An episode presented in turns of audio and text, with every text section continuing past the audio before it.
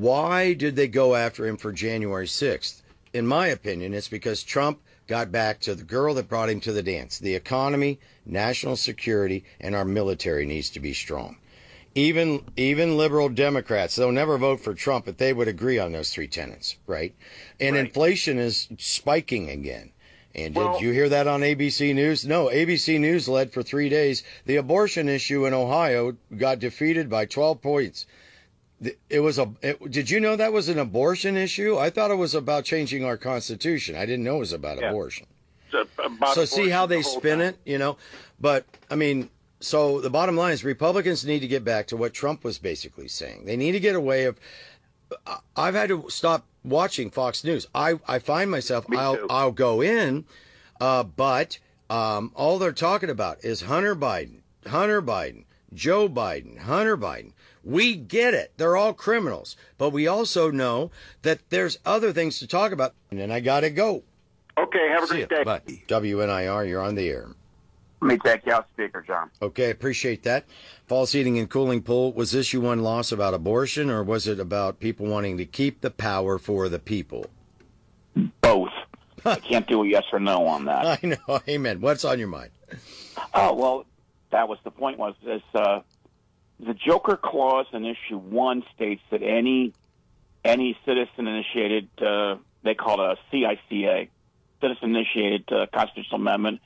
You had to get signatures from all 88 counties, and you would have to uh, you would have to get at least five percent of the last gubernatorial uh, Right. ballots Right. to sign it. Okay, of some, some of the small counties, which all the small counties voted yes. There wasn't a single uh, of the lower population counties that that had a significant vote where the where the uh, the county carried the no. It was all the ma- all the major and the and the suburban uh, counties that actually carried the vote on this one and turn and turned the thing into a you know head first in the meat grinder. Well, Cleveland and East, well, Cleveland proper and east side of Cuyahoga County. Um, Yeah. That was the number. Seventy-five percent of the people voted no, the most of anywhere in the state, even more than Columbus. some areas now not specifically but i can tell you from going through uh, frank larose's website that some of the areas in uh, in the suburban you know secondary and exurbs you had turnouts in the 80s Unprecedented for an August election. for an off year Right. election That's exactly. and right.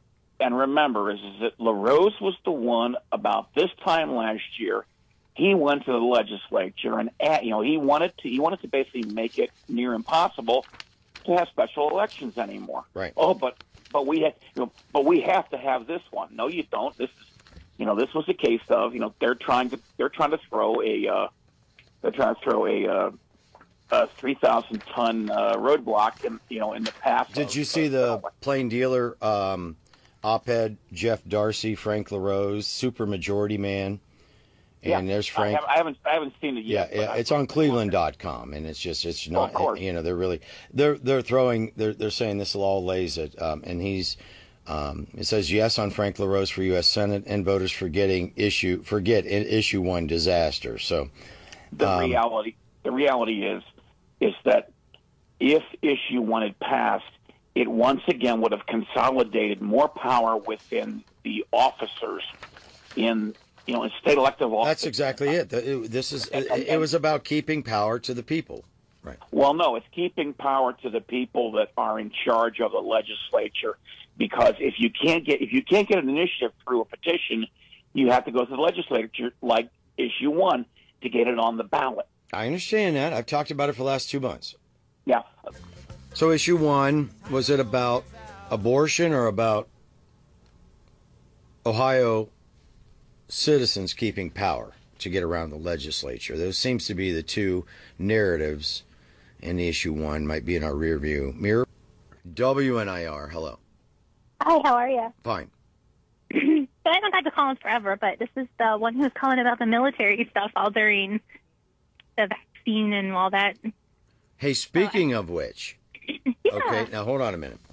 So, uh, some of the things that kind of got lost in the uh, sauce here in the last week with all this, um, the lady Uh, oh man, where's that article at? The doctor in Ohio that said COVID vaccine would made you ma- make you magnetic. Do you remember that? Ten pennies, her name. Oh yeah, I remember. I don't know her person. What? Uh, specifically, ten penny. I just. Uh, I don't. I, I had the story yeah, here. Dr. Tenpenny. Yes. she yes, she had her uh, medical license suspended. Uh, Aw. yeah, but I mean, whatever. But um, yeah, what about the military? What's the military doing uh, about the vaccine mandate and all that stuff? Well, I will tell you that I had my negative reprimand put on my record July 1st last year, and it maintained on my record. Record, and in January they called and they're like, "Hey, they're lifting the fact that you're not allowed to drill anymore, like do army stuff, so you can come back. Do you want to come back?" I'm like, "Well, no, but it's my obligation, so yes, I'll come back." So I had the letter of negative reprimand on my record forever, and I retired. I went back and retired. Really? Yep. Why? So, because I've been in for 22 years and I'm just done. Okay. Medical board suspends uh, Columbus Dispatch. I just found it. Medical Okay. board co- medical You know board what? Suspends about her. She's a really good doctor for Lic- a lot of. license of doctor who said COVID vaccines make people magnetic. Dr. Sherri P- Tenpenny told state lawmakers that COVID vaccine caused people to become magnetized. The state medical board indefinitely suspended her license on technical grounds and fined her $3,000. She refused to answer the medical board questions and failed to show up for a deposition and an investigative conference. According to state records, Tenpenny, licensed in Ohio since 1984, contended that board exceeded its authority and had no legal basis for an investigation. So, um, Wow. there's. I've Well, what are you going to do now that you're out of the mill? You know, um, Tuberville used to be the coach down at Auburn, and he's um, one U.S. senator is holding up the uh, uh, ratification and approval of three and four star admirals join the, the the the brass that it takes to run the military. Well, uh, we never ended up enforcing it, um, like making people end up getting it. It's not even a thing anymore. Right. Like I, I don't know how it's going to affect like people who are negatively impacted during it. You know, like how they're. Honestly, I think whoever is sitting in the White House is going to end up, you know, uh, fixing that. So if the current position stays there, that's never going to be acknowledged, and it'll just, you know, stay how it is. But Dr. Fauci and other doctors got $320 million, a third of a billion dollars from Big Pharma from China and Russia. yeah, Government scientists, New York Post today, government scientists received over $325 million in royalties from China and Russia, pharma firms report. The National IR, uh, Dr. Francis Collins of the NIH, former National uh, Dr. Fauci, were among thousands of government white coats who took the cash between September 2009 and October of 2020. A taxpayer watchdog, watchdog group, it's called OpenTheBooks.com, revealed Wednesday.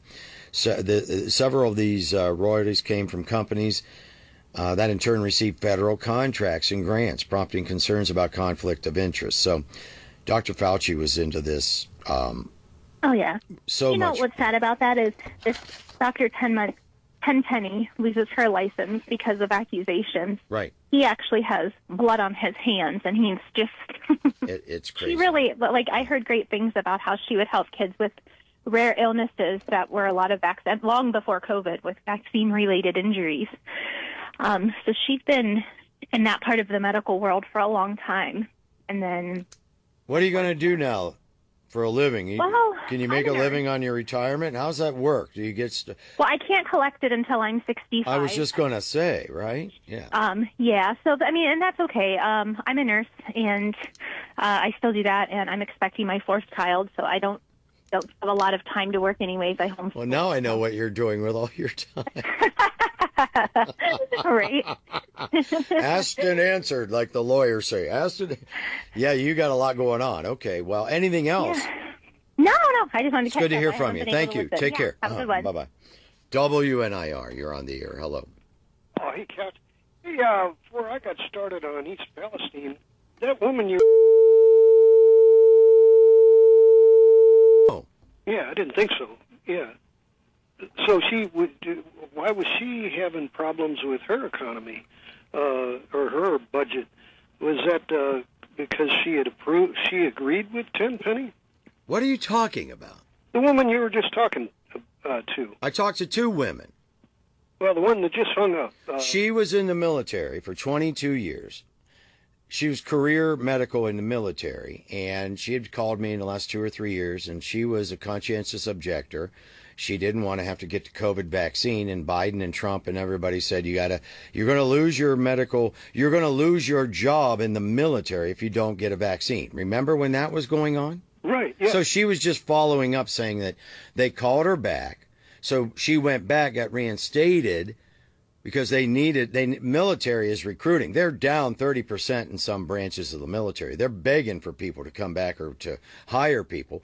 So they called her and said, "All is well. Come on back in spite of what you did. Come on, we'll take you back." So she went back in, got her full standing, and then she got her retirement and got locked in.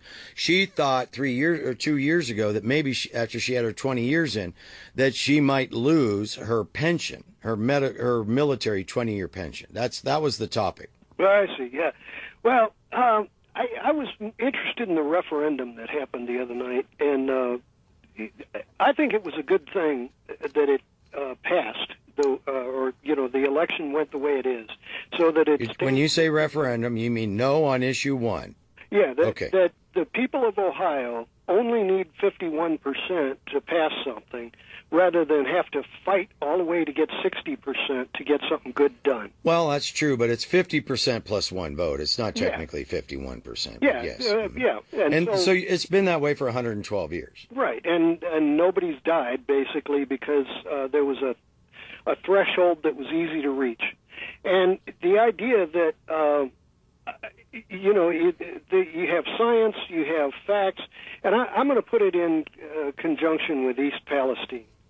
If you think about it, there are agencies, there are dozens of agencies of the Ohio government that are involved in that. There's water boards, there's park boards, there's uh, uh, sewer boards, there are uh, town councils, city councils, county councils, a lot of agencies that are involved in uh, in the East Palestine issue. Some of them are corrupt, some of them are clean. And if you want to get honest information so that you could get some honest idea of how your future is going to go, you know, for example, just land values. You know, anybody down in that area that had that cloud land on them uh, wants to know whether or not they're uh, they're stuck with a pig in a poke, or whether or not they're going to be able to sell it with an appreciating value. And and the idea that the real estate markets, if market forces is such a great idea, then honesty in hazardous wastes is going to be a big part of market forces. So if there are some dirty agencies of Ohio government, and I'm going to remind the governor right this minute that he has not done an update in months. He has on his press release from months ago that uh, he was going to do weekly updates about East Palestine, and he hasn't done it yet. And uh, and at that post that he did months ago, he was acknowledging that there were, I think it was three hundred thousand dead fish that they had found already, and uh, and that you know here we had spring come in. People would love to have gone uh, fishing down on the shores of that river. Uh, people would have loved to have gone boating on it people have got shoreline properties in the spring and the summer. They would love to have gone down to their property, but they didn't know if they could trust it. And uh, and there's been no update. Now, where's market forces in a thing like that? 73 degrees at the Talk of Akron, WNIR. House Bill 23. Brunswick and the people in that neck of the woods, I've had some phone calls about it, but it'll change the conventional way that interchanges occur in the state of Ohio or anything else in regards to transportation. We have a procedure to be followed. This did not follow that procedure. Da da da da da. The results of the Ohio Department of Transportation study on that interchange will come within the next oh few weeks. ODOT estimates that the interchange would be completed by 2030. Good gracious, could take six years to do. There are other different uh, different obstacles the interchange would still have to face, and that's getting the federal government's approval. So if you want to call in about that, uh, House Bill 23, how that affect eminent domain and what have you. One of the changes, Section 5501.60 of the transportation budget, mandates the existence of an interstate highway interchange every four and a half miles under the following conditions. Both neighboring municipalities have a population more than 35,000. Municipalities are in different counties. At least one of the counties had a population more than a million. Therefore, the interchange in this example could be built on Boston Road, Drake Road in Strongsville, or Grafton Road in Brun- Brunswick. That is what's bringing this up. You have to have, meet these guidelines.